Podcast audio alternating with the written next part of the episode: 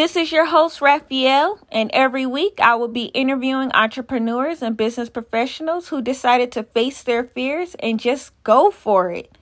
I've learned sometimes we need to hear the intimate and vulnerable stories from people who are just like us to inspire us.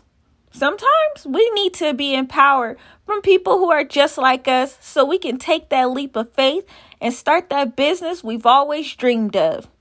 Sometimes we even need to be educated from somebody who is just like us so we can avoid certain mistakes.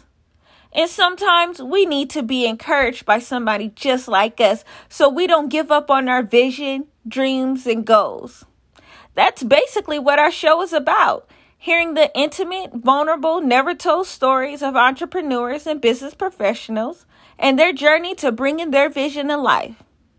We will get an in depth look on their failures and successes, their iconic aha moments, how they juggle family life and business life, their why, their hows, their vision, and why they are still standing today.